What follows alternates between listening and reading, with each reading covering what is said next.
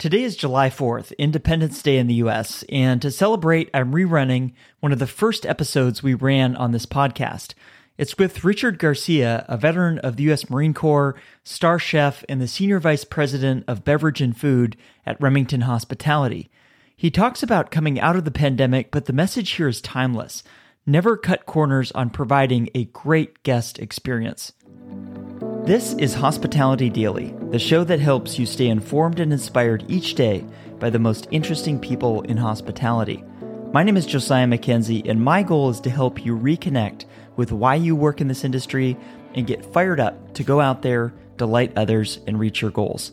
Let's get started the reality is we've got and i do believe this we got one shot period and if someone comes into my hotel orders room service and something is wrong they're not doing it again so for me it's really about ensuring that every program we've created in the past 10 months ensures a experience the first time around right i mean that's got to be key that positive experience right now with short staff, you know, with supply chain issues, et cetera, et cetera, just creates more of a challenge. But I can tell you that most of our competitors are still using that as the excuse. Well, sorry, we can't do that. We don't have the staff. That's something Remington is not doing and we won't do. If we don't have the staff, we'll, you know, streamline our menus to ensure that what staff we do have will be able to execute properly. I would much rather streamline menus, but not necessarily take away from the guest experience than provide a negative experience. At the end of the day, experience experience matters, right? Bottom line, it just does. And more and and more, I think today maybe than than pre-pandemic. And I think what I mean by that is not that pre-pandemic guest satisfaction, you, you, know, not not really matter, but the reality was I think we were all very comfortable, right? The the industry was moving, it was a well-oiled machine. I think what the pandemic did for us was really kind of solidify that frankly experience does matter. Um, it, you know, more than they've ever paid to stay in hotels and the guest is is now paying. And today, you know, I think unfortunately we can't just rely on great food and a great chef anymore, right? It's such a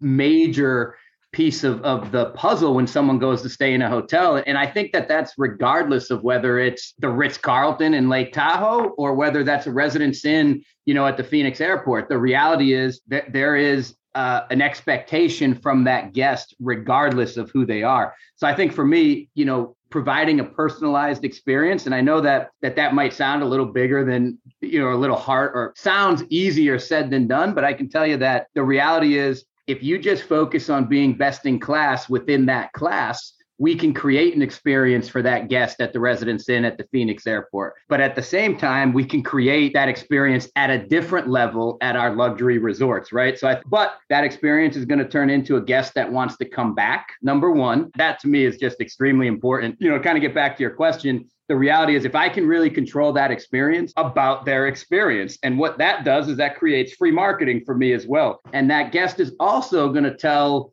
their friends, their family, uh, and frankly, the world with social media today, the importance of ensuring that food and beverage is not taken for granted anymore is really what's helping us generate what we're seeing.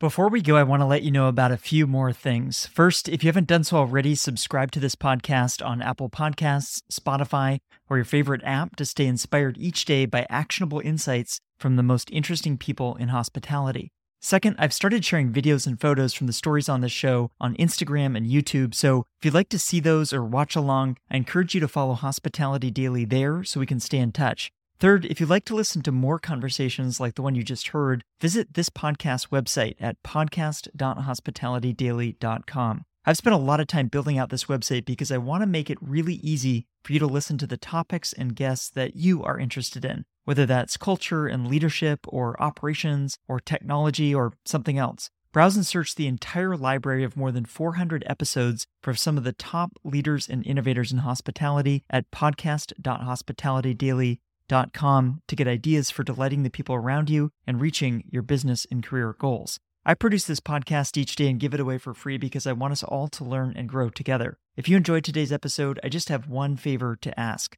Please take a moment to text or email this episode to a friend or colleague who might appreciate it as well. They'll be grateful to hear from you, and what we covered in the show can help them, as I hope it helped you today. Thanks for listening, and I'll see you here tomorrow.